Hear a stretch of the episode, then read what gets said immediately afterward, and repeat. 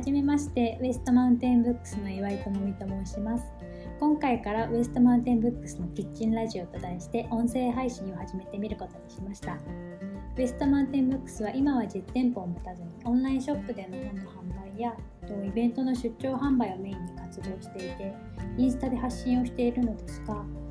私が心と体のことで日々考えていることとかインスタやオンラインショップで紹介している本で紹介し足りないこととかをこの音声配信でお話ししていきたいなと思っています。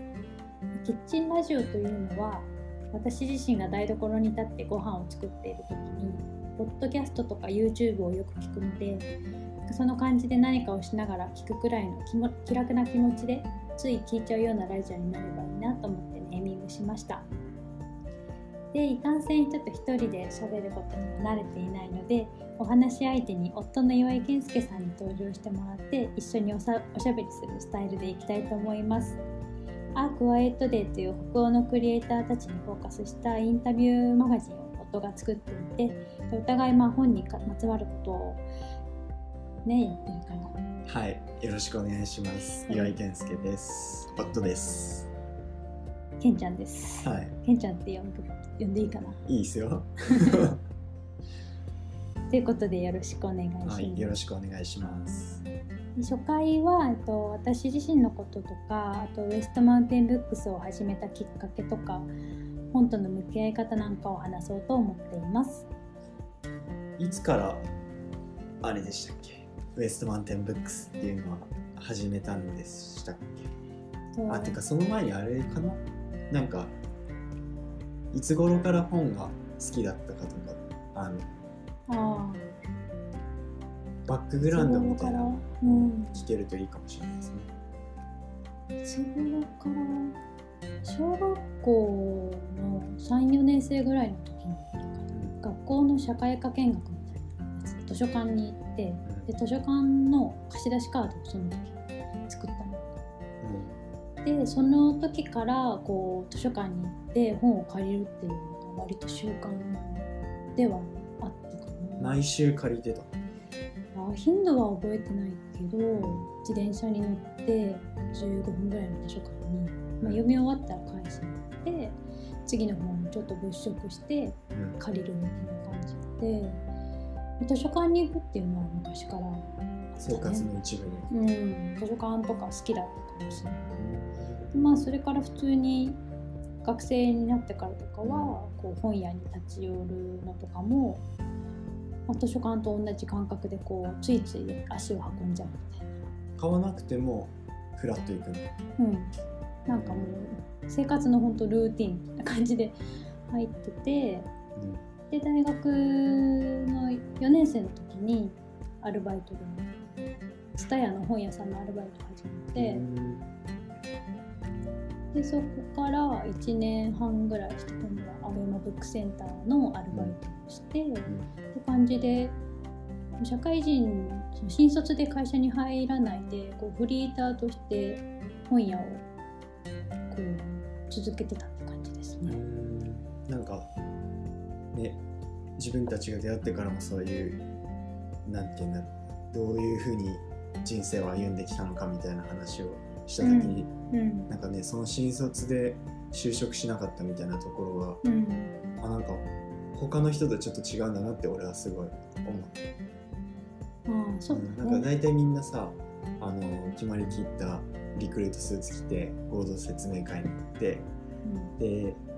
集団で面接とかしてさで、面接して内定もらって、で就職していくっていうのが大方の多分、俺とかともちゃん世代の人たちは大体そういうなんかルートを通るであろうところだけどさ、うん、なんかそういうふうに本屋さんでバイトしながら生活してってっていう社会人になってったっていうのがなんかね、うん、他の人とちょっと違うのかも。うん、なんかあんまり新卒で入らなきゃいけないっていうのはなかったから、うん、就活はしてたけど、就活してる時はその出版社の編集職とかの方に興味があったから、そっちを受けてて。じゃその時も本に携わる仕事には興味があった、うんうん、そうだね。なんか本にまつわることはやりたいなと思ってて、でもなんかやってる途中でなんか池袋の純駆動書店に行ってる時にふと、あ編集じゃなくて本屋の方がいいなみたいななんかふと、それは具体的にどういうところが違うと思った編集と書店。員まあ、もうプレイヤーは全然違うしやってる仕事も違うと思うんだけど、うん、自分との相性としてはどういうところが、うん、本屋さんの方がいいと思った、うん、でもやっぱりちっちゃい頃から慣れ親しんだ場所っていうのが大きいかもしれない。ねなんか編集職はやったことがないからなんとなくこう自分で見えないというか想像がつかなかったんだけど本屋の方が本屋にいる自分の方がしっくりくる感じがあって、だから、まあ、新卒もその時後半の方だったから、まあ、募集は終わってたし、じゃあアルバイトからでいいかみたいな感じで、本屋さんの方に行ったって感じだね。うん、そこからずっと書店。うん、そうだね。まあ、全部で10年ぐらいやっているけれど、まあでも間で飲食店か、うん、長野の山の上のホテルに住み込みでバイト行ったりとか なんかずっとっていうよりは間間にちょっとこう違う違うことをやりつつ、うん、やりつつ。その間も本読むっていう習慣はずっとあった？うんなんかうんでもそんなに読書量は多くなくてどっちかっていうと本屋にいる方が好きっていう感じ。本屋にいると落ち着くっていう。だから本に囲まれた空間が好きそうかもね。うん、うん。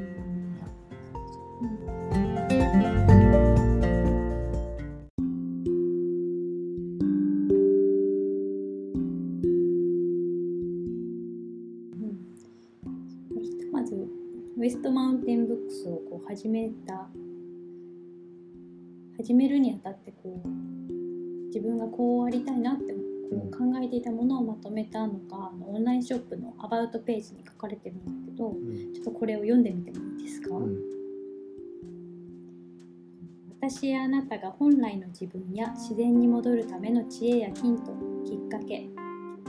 体や心自然にまつわる本をセレクトしています2019年の秋からインスタ発信や不定期の本の出張販売を細々と始め2020年立夏に本のオンラインショップをスタート。自分の軸を持ち心身ともに健やかでありたい。自分自身の感覚本来の自分を思い出したい。体や心という不思議を知りたいという探求心を発端としています。私は私が私らしくあるために自分、えー、自然や目に見えないものの存在が欠かせません。小さい頃から木や空に語りかけ名もない小さな神社の中で安らかな気持ちになりそれらの近くに身を置くことで自分や社会とのバランスを取り直す大事な時間を得ていました。本や言葉はそうやって自分が感覚的に感じ取っていたものを言語化してくれます。言葉にならない世界を言葉にすることで見失ってしまうものもあるけれど言語化することで救いや気づきになったり安心を得ることだってあります。自然や目に見えないものと本と言葉これらが混じり合いながら人と自然や宇宙が介在する場先人や現代に生きる人の言葉や英知が集まる場深い気づきと学びのきっかけとなる場シェアできる場が生まれ私やあなたが本来の自分に戻るための知恵やヒントきっかけを見つけていきたいと考えています。っていうのをちょっと軸にやりたいなと思っていて自分が割とこうなんだろうな空気とか目に見えないものを感じ取りやすい気質っていうところもあって、うん、なんかそういう言葉にならないものばっかりを頼りに生きてきたというか、まあ、直感とか、うん、そういうことがこう自分では割と身近だったんだけどなんかそこをあえてちゃんと言葉にしたりとか人に気持ちを伝える時とかもまあ言葉にね、うん、するじゃん。うん、そういう言葉っていうものの持つ力をもうちょっと自分自身をこう深めていきたいというかうんなんか言葉によって救われる時とかも多いし誰かの言葉でに影響を受けることもあるしなんか本とか言葉の力ってすごいなと思って。でまあずっと私も本屋で働いてきたから自分が差し出せるものは何かなって考えた時にやっぱりこう本と、まあ、あとは自分が興味のあるあの心とか体にまつわることだったりとかうん。自然とか宇宙とか、うん、なんかこう昔の人の考え方だったりとかをこう深めていくことで、まあ、自分自身がもっと生きやすくなったり取り繕わない自分になれるんじゃないかなと思ってうんで、まあ、それを自分が発信することでうん誰かのこう胸に響いたりだったりとか。うん共感をしてもらったりとかしてそうやって何か言葉だったりエネルギーが循環していくといいなっていうのは、うん、なんか初めて見てあこういうことがやりたいんだなって思った感じだうね。ん同じようなことを思ってる人は多そうな気がするけどね。うん、そうだね。同じ悩みというか悩みにも多分悩みとしても気づいてないというか、うん、そうだね。ねだから私も最初はね本当にインスタに投稿するだけでもなんか怖かった。なんか投稿した後にこれで大丈夫かなみたいな本当にうん。そんな感じだったんだけど。でも今は初めて見てなんだろうそういう見ている人の反応とかではなくて、うん。もう本当に自分が感じていることとか思っていることをそのままうん。伝えるようにしたいなと思ったり、まあ、そういうふうにするように心がけているかな。なんか誰か誰かにどう思われたりとかじゃなくて、うん。やっぱり自分がこう思ってるとかっていうのが私は今まで全然そういうのが分かってなくてすごく外側の世界に目を向けすぎていたから周りの環境だったりとか、うん。人の顔色だったりとか、うん。そういうのにすごく意識を向けてしまっていてでそれで結局自分っていうものが分からなくなってこう不調とかも出たっていうのもあるしエストマウンテンブックスをやることで自分自身もより子供の頃の自分じゃないけどうん。なんか素直な時の自分になれたりとかしていったらいいなみたいな。うん。なんかねいろんな問題あるかもしれないけど一番の問題はよく2人で話したりもするけどなんか自分を見失うこと自体が一番問題なのかもねと。うんうん。なんかいろいろんな問題とかさ課題とかいろいろ社会にあると思うけど、うん。なんかそういう人がもうちょっと増えるだけでポジティブなうん。感じになるかもしれないね。うん。ねそうだ。ね、やっぱりこう自分で生活していくってすごく、ね、大変だから、うん。なんかそういう中で余裕を持つこととかねなかなか難しいね。うん。フルタイムで働いてもう帰った頃にはくたくたでってなってるとやっぱどうしても自分のことを無視せざるを得ないような状況に、ね、なっちゃう。うん。ってたけどまあでもこれからはそうじゃないんじゃないかなとかもっと自分でうん。自分の自ことを。分が何をやりたいかをねまずはうん。っきり人がね増えると。うん。そうだね、うん。うん。自分がうん。こう思ってるとかうん。周りに合わせるんじゃなくてどうやってこうなんだろうな。自分を認めてあげたりとかうん。自分のことを許してあげるとか。うん。ね多分私もそうだったすごく自己肯定感が低かったから、うん、なんかでもそうじゃなくてなんかもういいんだよみたいな。無理しなくていいんだよみたいな,うん、なんかそういうのがね、うん、広がっていくといいな。と。うん、どうしてもね人のペースで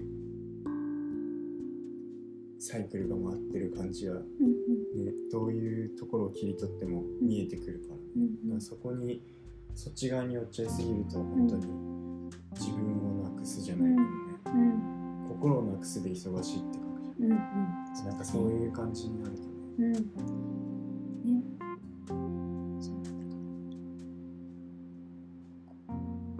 忙しくてこう流されちゃいそうになるけどでもそういう時に誰かの言葉で気づいたりとかふと手にした本に今の自分に必要な言葉があったりとか何かきっかけがないとね行動を起こすのって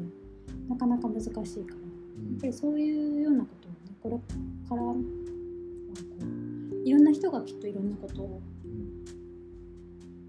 言葉にしていってで私もその一人ででそうやって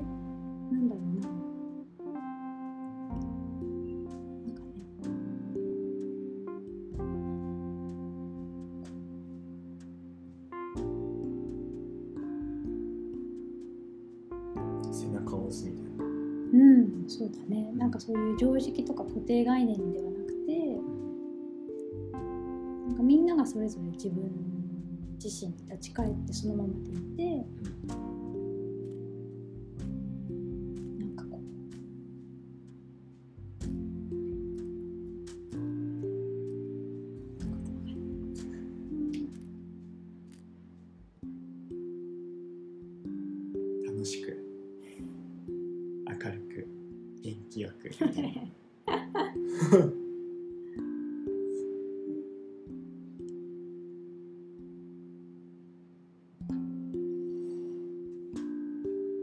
今でもあれですか？自分がちょっと忙しくなっちゃった時とか自分を見失いそうになった時に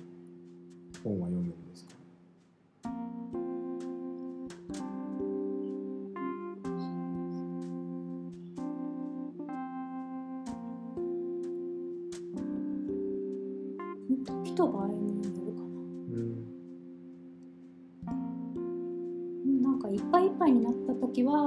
は寝てます。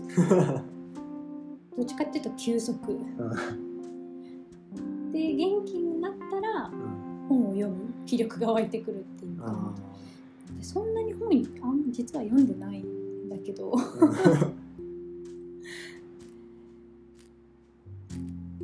本好きというよりは本がこう自分にとってのこう好奇心を満たすためではなくて相棒というか自分のことを分かってくれる人みたいな。だからそういうようなこう共感できるような本を選ぶことが多いからうん。ちょっと偏ってるかもしれない。ウエストマウンテンブックスのうん。商品のラインナップもそういう感じなのうん、なんかとりあえずはどれも自分がうん。読んだことがある本っていうのが前提で、ちょっと読めてない本あるけれども、だからやっぱり自分の心に響いた本を届けたい。うんだからそれぞれのアイテムのページにも、うん、となるべく本の情報なんだろうな商品情報みたいなろから引っ張ってきたものじゃなくて自分が読んでこう思ったっていうことをなるべく書くようにしているかな。うん。それね本当に大事だよね。なんかどういう人が選んでるのかもね分かるしね。うん。人柄も分かるだろうし。うん。熱量も伝わるだろうし。ねこの本読んでほしい。うん。でそれで気になってくれた人がくれてでまた何かその人がポジティブな変化が生まれたらいいよね。そうだねうん。それがまた次の人にこうんうポ。ジティブなエネルギーが循環していったりうん。そうだねして。いくと、自分が出したボールがいろんな人につながってまたそれが自分のところにねうんうん。返ってくるとうん。嬉しいうん。素晴らしいね、それ。